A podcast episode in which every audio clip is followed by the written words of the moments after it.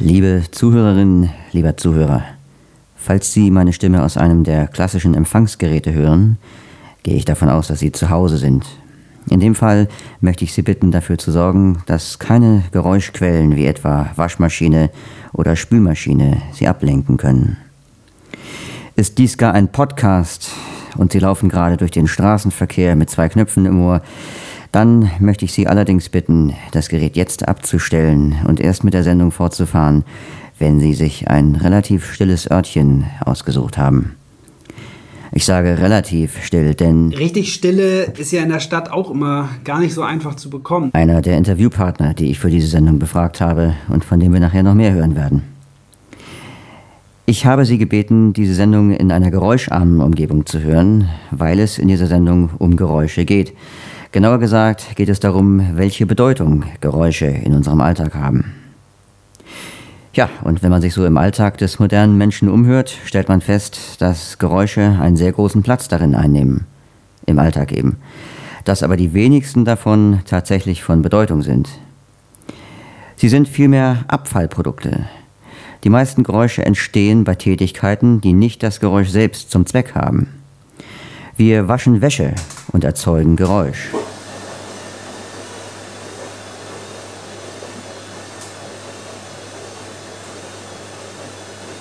Wir trocknen uns die Haare und erzeugen Geräusch.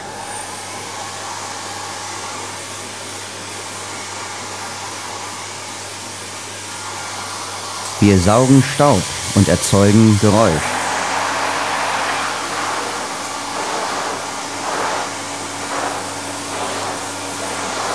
Wir fliegen und erzeugen Geräusch. Wir bauen und erzeugen Geräusch.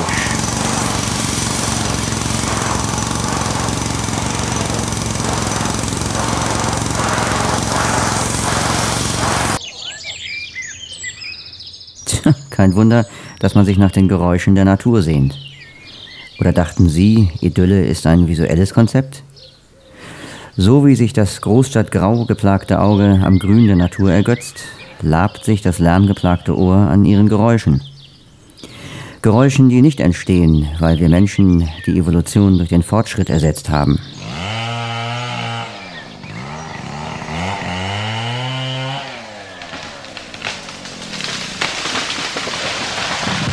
Hoppala, da hat uns der Fortschritt hörbar eingeholt. Ja, man kann den Fortschritt tatsächlich an seiner Geräuschentwicklung messen. Natürlich waren die eben erwähnten Tätigkeiten, wie fast alles, was wir tun, schon immer mit Geräuschen verbunden. Auch das Trockenrubbeln von Haaren oder das Fliegen eines Vogels kann man ja hören. Aber erst der Fortschritt, genauer gesagt die industrielle Revolution und dann das Zeitalter der Technik, haben so richtig Krach geschlagen. Und diesen Krach hören wir alltäglich in unseren Städten, an unseren Arbeitsstätten, zu Hause. Was genau als Krach empfunden wird, hängt stark vom Individuum ab. Jeder Mensch hat ja seine eigene Schmerzgrenze, seine eigene Toleranzzone. Da würde ich zunächst mal an störenden Lärm denken, der ein Gespräch zwischen Menschen behindert. Da fängt bei, für mich Krach an. Als Krach empfinde ich, wenn der Fernseher läuft. Als Krach empfinde ich, wenn mein Mann nachts schnarcht. Als Krach empfinde ich, wenn der Autoverkehr zu laut ist. Es frisst sich dann in den Kopf und ist dort als hohes, störendes Geräusch. Als Krach werden also Geräusche empfunden, die in die persönliche Sphäre eindringen. Anders als Lärm muss Krach nicht mit einem hohen Dezibelwert gleichbedeutend sein. Der laufende Fernseher ist nicht unbedingt laut, aber das Geräusch hindert die betroffene Person an der Konzentration oder der Entspannung. Wie wird nun der allgemeine Lärm empfunden? Der Lärm, der uns allen gemein ist. Der Kollaterallärm der fortschreitenden Zivilisation. Wird auch er als Krach empfunden, also als etwas, das in die persönliche Sphäre eindringt? Allgemein Straßenlärm oder so ist mir meistens zu laut. Ja, schrecklich. Ich komme aus der Haustür raus und dann fängt das ja schon an. Ne? Man hat ja keine ruhigen Meter, die man gehen kann, ohne dass irgendwo was quietscht, bremst, schreit, kaputt gemacht wird, gedröhnt wird. Im Himmel ist natürlich auch Lärm und überall. Also bewusst stört mich das nicht, wobei ich mir nicht sicher bin, ob das nicht trotzdem etwas mit einem als Menschen macht. Bewusst stört es mich nicht. Dazu bin ich zu sehr Großstadtkind und habe jahrzehntelang immer in Großstädten gewohnt, sodass ich mit, diesem, mit dieser Form von Krach an sich gut umgehen kann. Das verursacht mir in der Regel keinen Stress. Ähm, hängt aber ein bisschen von meiner äh, Tagesform ab. Aber in der Regel blende ich den Straßenverkehr aus. Die bisher gehörten Äußerungen wurden von sehenden Menschen gemacht. Fragt man blinde Menschen, wie sie Krach definieren, fallen die Antworten etwas anders aus. Geräusche, die die persönliche Ruhe stören, werden hier gar nicht oder nur an zweiter Stelle genannt. In erster Linie wird als Krach definiert, was die Wahrnehmung einschränkt. Der Krach einer ganz lauten Maschine im Straßenverkehr oder im Bahnhof, einer Lokomotive oder so etwas, das so laut ist, dass ich sozusagen nicht mehr weiß, wo links, rechts, hinten und vorne ist, weil dieses Geräusch auf einmal von allen Seiten kommt, weil es den Raum so äh, er, er, erobert eigentlich, erobert mit, seiner eigenen, mit seinem eigenen Wesen so in Besitz nimmt, dass der Raum getötet wird eigentlich. Es ist nur noch dieses eine Geräusch da. Zum Beispiel diese Laubbläser. Also die sind ja teilweise so laut, dass du alles andere nicht mehr mitkriegst und dass du dich ja nicht mehr orientieren kannst. Da musst du erstmal stehen bleiben und erstmal warten, bis der erstmal eine Pause macht und dann erstmal langsam weitergehen und dann hörst du wieder die Autos, beziehungsweise die Leute, die dabei sind oder die neben dir gehen oder die an dir vorbeigehen. Wenn äh, neben mir der Presslufthammer loshämmert, dann ähm, höre ich nicht mehr irgendwie die Wand, äh, den Schall, ich höre die Autos nicht mehr.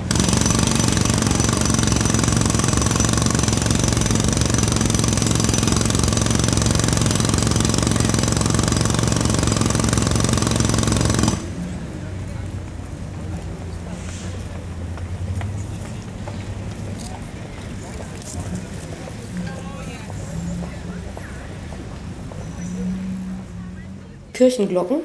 Wenn die läuten da, wo ich lang gehe, dann höre ich andere Geräusche nicht, die ich brauche, sei es Fahrradfahrer zu mir kommen oder die Ampel.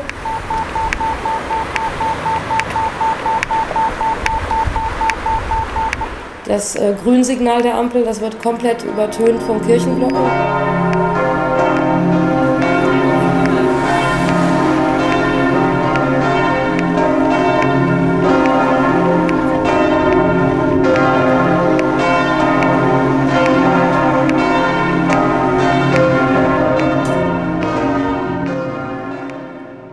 Für blinde Menschen ist Krach also ein Geräusch, das das Orientierungsvermögen einschränkt, das es einem unmöglich macht, differenziert zu hören. Der gemeine Straßenlärm wird zwar als laut empfunden, er birgt aber wichtige Informationen über die Umwelt, die Umgebung. Es ist ja eigentlich immer äh, ganz schön, sich in der Stadt zu orientieren, weil es viele Geräusche gibt, die einem auch die Orientierung ermöglichen. Straßenverkehr, also ich weiß, ob ich in die richtige Richtung gehe, weil ich höre, dass parallel von mir die Autos fahren ja, ansonsten höre ich natürlich auch immer die anderen Menschen und in welche Richtung die gehen und Fahrräder, die vorbeifahren. Also im Prinzip läuft ja fast meine gesamte Orientierung übers Ohr, äh, wenn ich jetzt auf dem Weg zur, zur Arbeit bin zum Beispiel.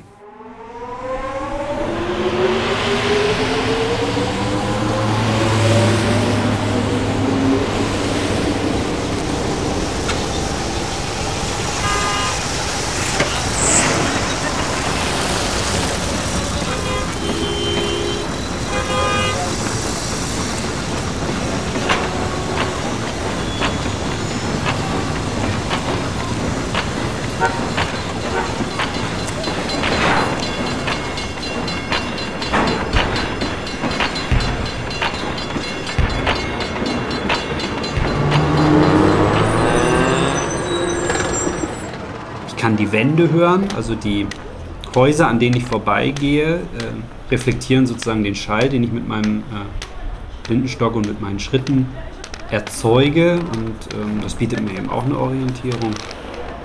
Dann gibt es äh, eine Brücke, die ich unterqueren muss. Ähm, da höre ich dann auch, dass ich in die richtige Richtung gehe.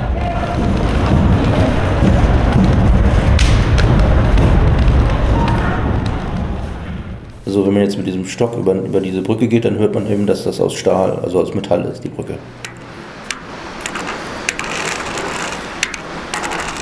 Da gibt es einen, einen Absatz von der Brücke, also da ändert sich der Boden praktisch. Ich schiebe praktisch den Stock vor mir hin und her. Da hört man auch, ob sich jetzt der Boden ändert zum Beispiel. Auch der blinde Reisende James Holman, der Anfang des 19. Jahrhunderts lebte, orientierte sich mit Hilfe der Geräusche seiner Umwelt. Ihm hat der Fortschritt einen Strich durch die Rechnung gemacht, als er, der Fortschritt nämlich, einmal nicht geräuschvoll, sondern buchstäblich auf leisen Sohlen daherkam. Holmen war eisenbereifte, laut ratternde Fuhrwerke gewöhnt.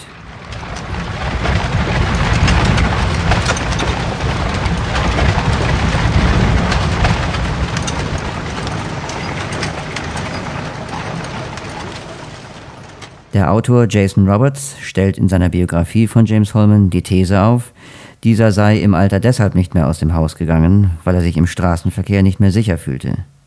Der Gummireifen hielt Einzug und Lederschuhe lösten Holzpantinen ab.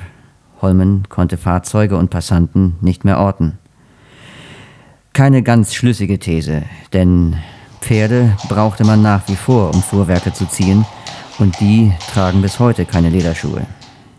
Es mag aber trotzdem sein, dass Holmen von dem sich stark wandelnden Klangbild seiner Zeit verunsichert war. Wenn es denn das Ausbleiben von Fahrgeräuschen war, das ihn zu Hause bleiben ließ, so hat wiederum der Fortschritt dieses Problem wenige Jahrzehnte nach Holmens Tod aus der Welt geschafft.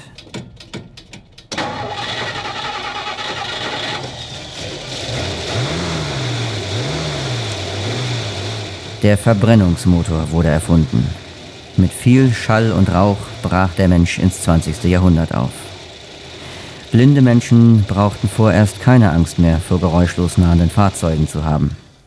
Heute, rund eineinhalb Jahrhunderte nach der Erfindung des Gummireifen, kündigt sich wieder eine Entwicklung an, die blinden Menschen Sorge macht. Man kann Autos bisher recht gut hören. Also ein Diesel- oder Benzinmotor, der macht einfach Geräusche, auch wenn das Auto relativ langsam fährt. Man hört es einfach kommen. Heiko Kunert, Pressesprecher des Blinden- und Sehbehindertenvereins Hamburg. Bei den Elektroautos und ähm, Hybridautos besteht die Gefahr, dass man sie nicht hört.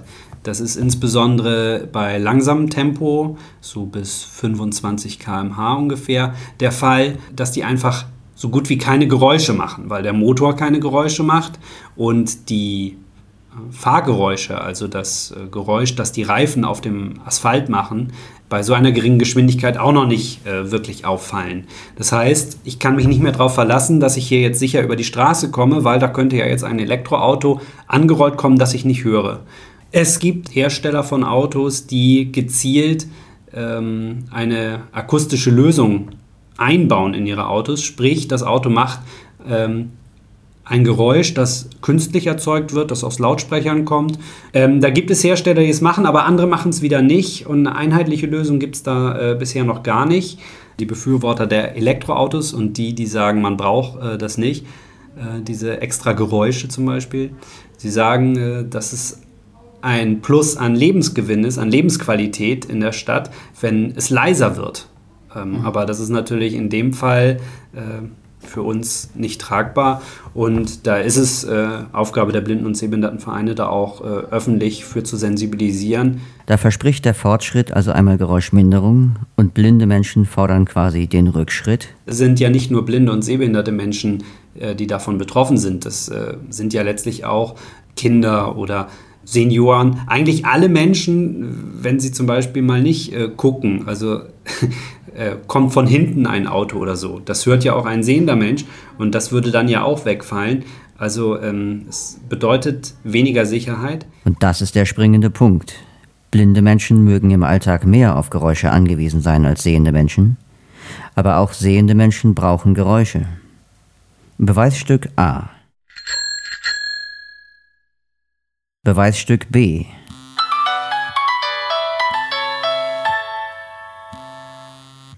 Beweisstück C. Die gehörten Beispiele haben eines gemeinsam. Sie sind alle Hinweisgeräusche. Geräusche, die nicht als Nebenprodukt irgendeiner Tätigkeit entstanden, sondern die gemacht wurden, um Aufmerksamkeit zu erregen. Unser Alltag ist voll von solchen Geräuschen.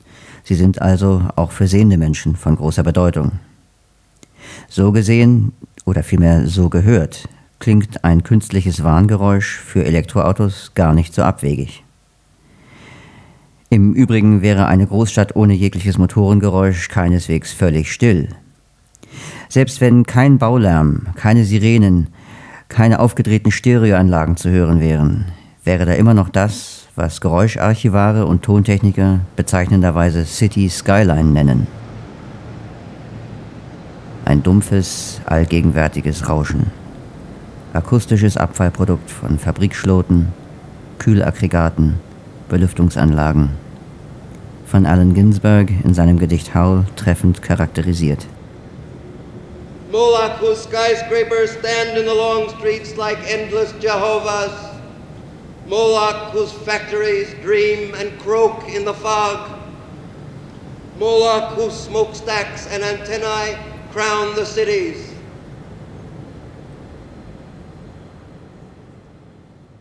Nun, bis der metropolische Lärm auf dieses Geräusch reduziert ist, werden noch einige Generationen das Zeitliche segnen.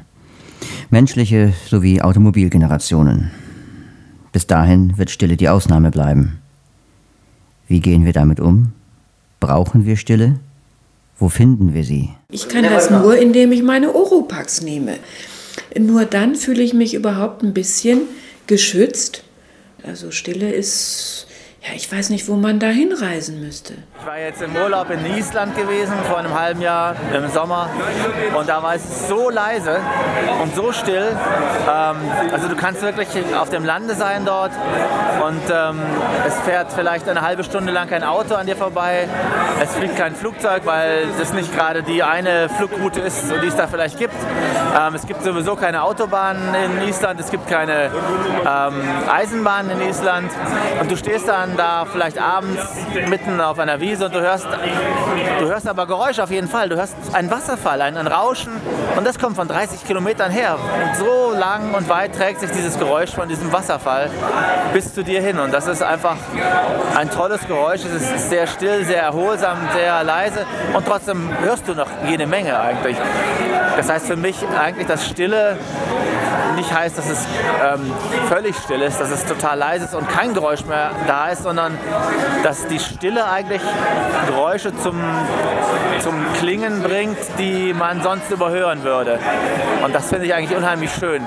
Eine schöne Stille, so wie ich sie mir vorstelle, wäre die Stille einer Bergwiese, wo man eventuell Grillen zirpen hört, in drei Kilometer Entfernung eine Kuhglocke läuten, vielleicht an einem Busch ganz leise die Bewegung der Blätter noch hört.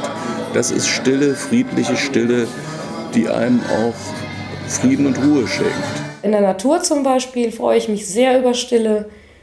Ähm, ich freue mich auch in meiner Wohnung über Stille. Richtig Stille ist ja in der Stadt auch immer gar nicht so einfach zu bekommen. Das merke ich immer, wenn ich im Urlaub bin, wenn ich dann mal irgendwo hinfahre, wo es wirklich still ist. Da kann ich äh, also Ruhe äh, schon ganz gut ertragen, um einfach auch mal in mich reinzuhören sozusagen und äh, mich nicht von außen ja, zudröhnen zu lassen, wenn man so will. Die eben gehörten Äußerungen kamen von sehenden und blinden Menschen und es stellt sich heraus, dass es hier keinen Unterschied gibt.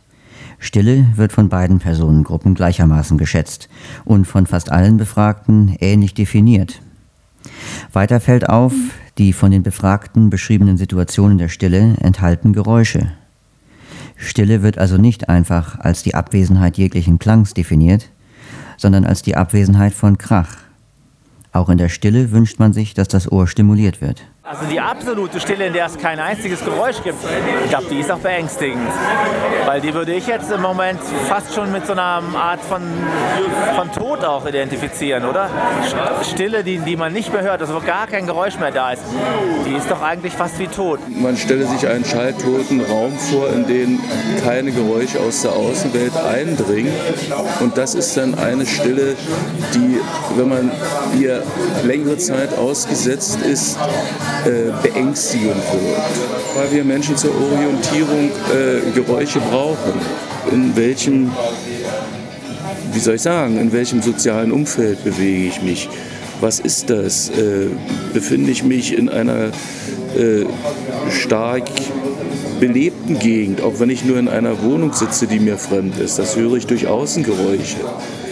Oder äh, ist dort nichts los, weil es sehr ruhig ist. Das sind so Punkte, die, glaube ich, man braucht, um die Erfahrung zu sammeln zu den Plätzen, an denen man sich befindet. Noch etwas ist bemerkenswert. Fast alle Befragten verbinden Stille mit Natur.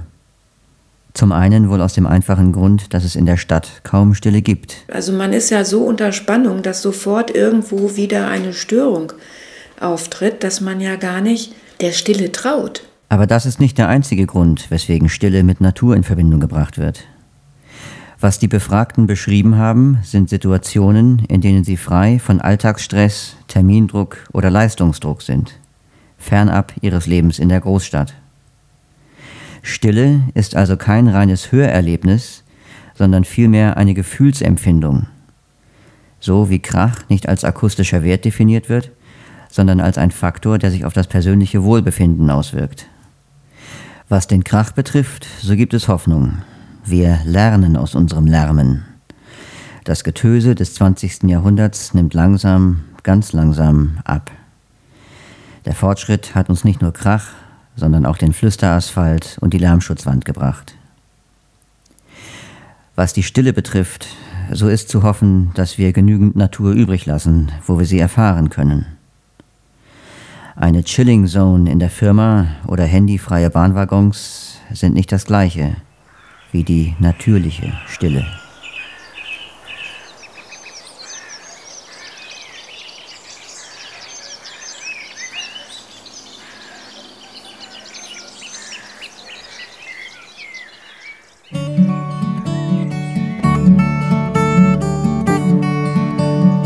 Sie hörten einen Beitrag des Vereins Blinde und Kunst e.V aus dem Jahr 2010. Produziert im Rahmen des Projektes Ohrenblicke www.ohrenblicke.eu. Moderation, Redaktion und tontechnische Bearbeitung Robbie Sandberg. Am Dorfteich lärmen die Kinder, vom Feld klingt Traktorengebrumm. Im Holz ruft lockend ein Kuckuck, die Weiden am Bach nicken stumm. Der Turmfalke fliegt seine Runden, die Unken klagen im Rohr. Ein einsames Reiherpärchen zieht lautlos hinüber zum Moor.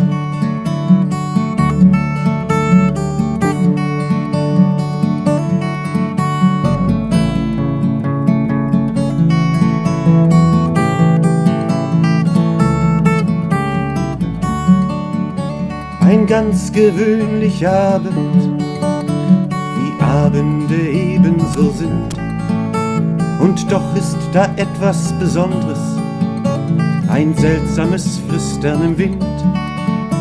Es duftet nach Laub und Erde, die Luft schmeckt nach Pilzen und Kraut und lindert mit ihren Küssen den Schmerz der geschundenen Haut.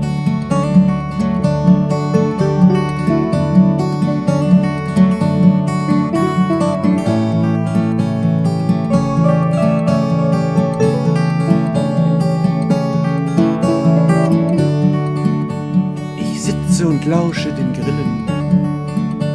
Und öffne die Augen, den Mund, trink mich an all den Gerüchen, Geräuschen und Farben gesund. Und laufe hinaus in die Heide und werf mich der Länge nach hin. Ich möchte jubeln und schreien und danken dafür, dass ich